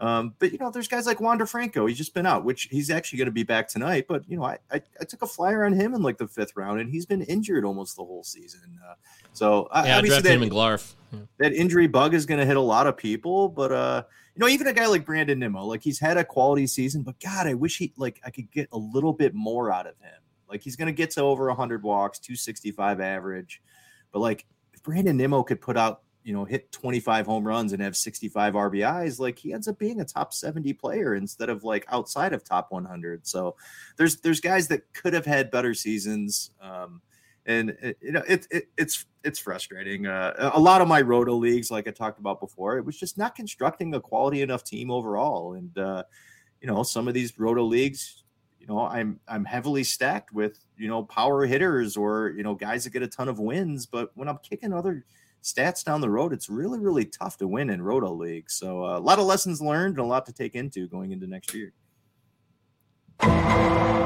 Well said, dearie. That's a fine job. Uh, one other thing I'll mention is I got spread too thin and I try to get by on knowledge alone too often. And that is just not acceptable. If I want to beat the best and I want to win big money leagues, I can't just get by on my experiential knowledge and what I know about the game by trying to cram for certain sessions or certain fab runs. You know, too many times with the fab runs. This is a huge problem. Every week, every Sunday night, the NFBC fab runs at 10 p.m. Eastern Time. And I was there right up until the final moments, uh, two hours or less. I'd play softball and then I'd run home and I'd try to yeah. cram all this fab in and get it all done. It was all harried, it was all flustered, and it was just not a way to win a championship. I'm not going to win that way. I'm not going to win consistently that way. I, I, might win here or there because I got enough knowledge and experience to know that, all right, I, I might have a good team here or there because of that. But it's not acceptable. I'm not pleased with it. I'm you know. Wrong! Yeah i was wrong. I was totally wrong and i've got to change my ways. If i want to do better in 2023 and if i really want to compete with the big boys if i'm going to play in a main event it's 1700 goddamn dollars! You know? It's nothing to sneeze at. It's very serious. And last year i got won my money back by finishing in third place. I'm like oh i did that. I'm sure i'll do at least as good this year. Nope. My league is brutal this year. It was much tougher. And someone's got to lose and i'm going to be one of the losers this year in that league. So now the lesson is Mike, you know, I've always tried to skate by a lot on just, hey, what I had as talent or just like what was already innate with me. Like, all right, that's enough, you know? I, I mean, I'm I'm not like sleeping all the time. I'm just spreading myself too thin and I got to determine what matters. What so is you, important. Do you think specifically in your main event it was more of just poor fab runs or a, a draft that just didn't work out? I thought I honestly think that I I didn't prepare enough for the draft. I flew out to Vegas and I was all excited about it, but I hadn't done enough homework and research prior to going out there. I just didn't. I'm going to be honest about it. I that's how I see it. That was a mistake. And then the fab runs are how I just described them. Sunday nights in a hurried chaos. And overly overspending on certain players, that was a mistake too. I, I spent less last year and I was more reserved and I missed out on guys like uh, Tyler O'Neill in April of 2021. I was like, oh man, he could have really changed my season. But this year, I, I got too aggressive and I wasted money. So, got to find the balance. It's part that, it's part of what I just told you. I I should have, even though we were doing shows and I was thinking and living baseball, we also, I got thrown off by the CBA lockout and I let it affect me too much and it bummed me out and it made me disinterested in baseball, which is a not how you're going to win big money leagues. Even if that's happening, I got to be prepared. I got to be ready to rock. And I can't worry about what the players and the owners were doing with the CBA. I should have been focused, locked in, and I hold myself to a higher standard than that, or at least I thought I should. I know I should now, but at the time, I guess I really didn't. I, I got a fix for next year, Mike. We didn't do enough shows leading up to the season this year. Yes, I definitely remember that. Well, we, we, we went extreme the year before, and then like we went too extreme this year. Yeah, yeah, yeah. We got to find that middle ground. Yep. That's a good point. Yeah, so that's how I. Those are some of the mistakes. A couple of. Uh, I've made a huge mistake. There's, there's, probably more, and we'll think and talk about more of them. I just want to get to one more part of the show before we hit the road here on the Palazzo Podcast. Two L's, two Z's. Utah. Christopher Deary, Give Michael Govier. Follow us. Our Twitter handles are right here. C Deary 1999. Deary is in dearly beloved, and MJ Govier. G O V is a Victor I E R. Let's talk about sex, baby. Let's talk about you and me. I feel like I'm really regretting that Jennifer Love Hewitt talk earlier. Like I'm gonna get in trouble somehow now. I, it's really starting to set in. It's on my mind a lot. I I, I just want everyone to know that uh, I'm a fat asshole. So I'm no way responsible for judgment. People out there, you look a certain way, you are a certain way that's fine. But I held celebrities. I think celebrity culture is out of control, so I like to make fun of celebrities. So maybe I went a little too far with that. But you know, I sit in judgment of no physical human being. I mean, look at me. Come on, look at this. Beautiful. Look at me. End of story. Just see me and know that I don't think I'm better than anybody else. I don't think I'm better than Jennifer Love Hewitt, although I still think she's a poor actress. And uh, you know, maybe I went a little too far with the breast talk. That's. I'll leave it there. All right. It's time one time only, one night only at the Apollo. Remember that? Did you watch that on HBO? They used to have the one night Apollo. It seemed like in the '90s there was this big rise in more mainstream comedy from the African American culture. With One Night at the Apollo was a show that I saw all the time in the '90s, and Def Jam. You remember Def Jam comedy? That was that was a huge deal in the '90s. I used to watch it on HBO up late all the time, and it yep. exposed me to a whole bunch of people I never knew about before. Yeah, followed by Taxi Cab Confessions. yeah, you know that's the kind of show. Oh boy, see why you can bring up these things that like brought that up. uh, it's the kind of show when you're a teenager. You're like, oh man, in the '90s, you know, you kids now, you're all looking at porn like it's nothing. Pornhub is mainstream. It really is. But back in the '90s, late '90s, you know, Taxi Cab Confessions was all we had, folks. I'm just gonna say that. Even it wasn't that great. You'd be all excited, like, "Oh man, this is an after hour, like real sex." Sometimes on that movie, that show, Real oh, Sex, yeah. would they would have like the most bizarre, weird shit that was not a turn on at all. I was like, "Oh, well, this is."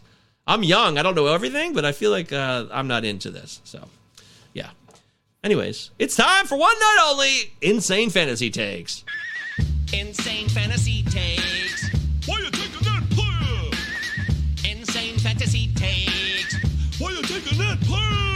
All right. So, Insane Fantasy Takes used to be a key part of the show last year. It's so good to hear that once more. Uh, I just got like one or two real quick, and it's not even that insane, really.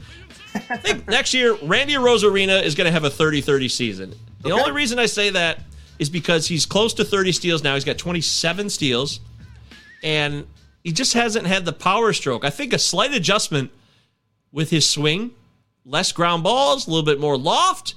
And in 2023, I think 30 30 is very doable for him. I like it. Yeah. What about you? You got anything for next year? Insane fantasy take of yeah, anything? I, I, I, got a, f- I got a few. Uh, I've really been digging on Oneil Cruz just with how hard he hits the fucking ball. He hasn't been striking out as much lately. Um, I think Oneil Cruz hits 35 home runs next year. I think he's only going to bat maybe 225, 230. But anytime he puts stick on that ball, anytime he puts the stick on the ball, it's going in the damn Allegheny River over there in Pittsburgh. So uh, yeah, I think he goes 35, and I think he even swipes 15 to 20 bases next year. Possible 35-20 guy. He could be a top 40 pick next year. I like Oneil Cruz. Wow. Insane fantasy takes. That's impressive. Okay. Uh, I'll give you one more here. Uh, next year, I, I, think universally Shohei Ohtani will be the number one. He should be the number one overall pick. Everyone I, I think, loves Shohei. Yeah, absolutely. He should be the guy. But next year, in 2023, Trevor Rogers will be a top 15 starting pitcher. Insane fantasy takes. Lock it in, folks. It just didn't go right this year. Uh, there was moments and flashes, but it was consistently getting hit and giving up walks. And then he went on the IL, and he since he's come back, he has returned to the form we all expected of him. He is a stud. I seriously think that changeup, and yes, some call him a two pitch pitcher, and like, uh oh, he doesn't quite have three pitches. That's always a red flag. I get that, but I think he's going to come back in 2023 and he's going to be lights out. And the guys and the numbers we saw in 2021 will be much closer to that, which makes him a top 15 pitcher, a starting pitcher. So he's going to have a Dylan Cease year next year then. Well, hopefully with less walks. So Cease's walks are a little unnerving uh, for me, but yeah, I, I guess I guess you could say that. I just think the FIP. I think the FIP and the ERA. Like, Cease's ERA is two one three, but his FIP is three hundred two. So there's a little bit of a gap there. Three hundred two ERA is still pretty damn good. I'm just saying that I think Rogers' FIP and ERA will be much closer together, like they were in 2021. So I think it might even outperform Cease this year. I, I I'm going to say that. I'm throwing it down. Love it. Give me one more. Uh, Logan Gilbert's going to be a top five starting pitcher next year. I Top five? Top five starting pitcher. He's 12 and 5 this year. I think he has the possibility to be a 20 game winner in this league. 3.23 ERA. Uh, his last couple starts, I mean, this guy has electric stuff. He, you know, as long as he can locate well, which his his walks per nine have been pretty good, and I think these Ks are going to get closer to 10, 11 next year with that fastball that he's got, and I think he's going to be a top five starting pitcher next year. So I got Logan Gilbert locking in next year. Hell yeah, I love that. Insane fantasy takes. Why you taking that player? Insane fantasy takes. All right, well, that's pretty much going to do it for today's episode of the Palazzo Podcast, a show we haven't done together. And- shut up! In a long time, we have not done this show together. It's great to be back on the airwaves. Me and Christopher Deary, we love doing the Palazzo Podcast. We're always going to keep doing it, no matter what's going on in our lives. We'll make time for it, and we'll probably let's see. I mean, uh, you know, we got a couple more weeks here. Head to heads will be wrapping up, and then Roto probably got a couple more shows before the season goes silent, and we maybe take a break. But just know that the show is fun. It's always going to be fun and hopefully informative. And we want you to win money too. That's the key. We want you to win your leagues and win money. If we're not meeting that need, then let us know. Let us know if there's a need that we are not meeting. Right, Gary? I agree. Yeah, we'll do anything for you. But yeah, hop in our Discord uh, because it's going to be rocking all off season. We'll do anything for you. Wow. Yeah, we'll do I- anything. I- you want me to come to your house? Mow your lawn? Dude. Hey, all right. Deary's back massages are still available. He's making appointments now.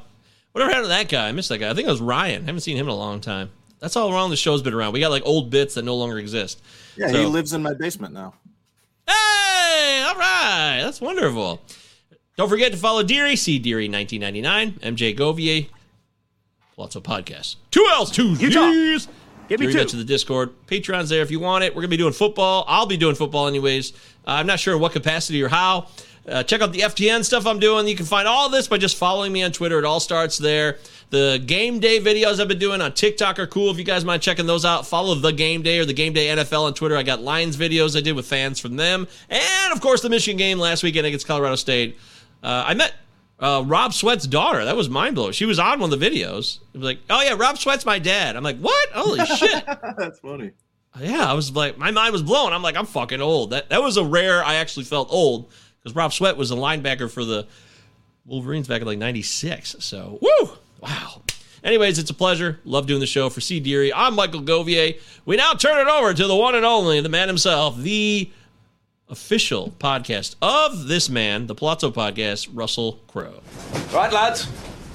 Now, I know there's not a faint heart among you. And I know you're as anxious as I am to get into close action. But we must bring him right up beside us before we spring this trap. That will test our nerve. And discipline will count just as much as courage. The Acheron is a tough nut to crack. More than twice our guns, more than twice our numbers. And they will sell their lives dearly. They mean to take us as a prize. And And we are worth more to them undamaged. Their greed will be their downfall.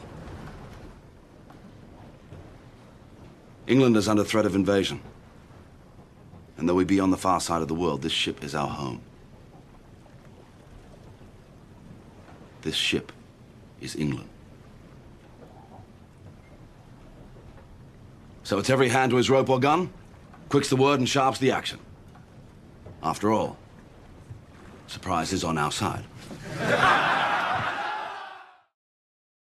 Support for this podcast and the following message come from Corient. Corient provides wealth management services centered around you. They focus on exceeding your expectations and simplifying your life. Corient has been helping high achievers just like you enjoy their lives more fully, preserve their wealth, and provide for the people, causes, and communities they care about. As one of the largest integrated fee only registered investment advisors in the U.S., Corient has deeply experienced teams in 23 strategic locations. Corient has extensive knowledge spanning the full spectrum of planning, investing, lending, and money management disciplines. Leverage Corient's exclusive network of experts to craft custom solutions designed to help you reach your financial goals, no matter how complex they may be. Real wealth requires real solutions. For more information, connect with a wealth advisor today at corient.com. That's C O R I E N T.com. Corient.com.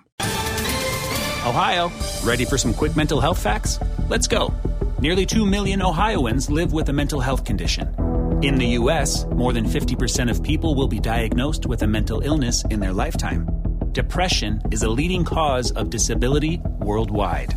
So, why are some of us still stigmatizing people living with a mental health condition when we know all of this? Let's listen to the facts and beat the stigma.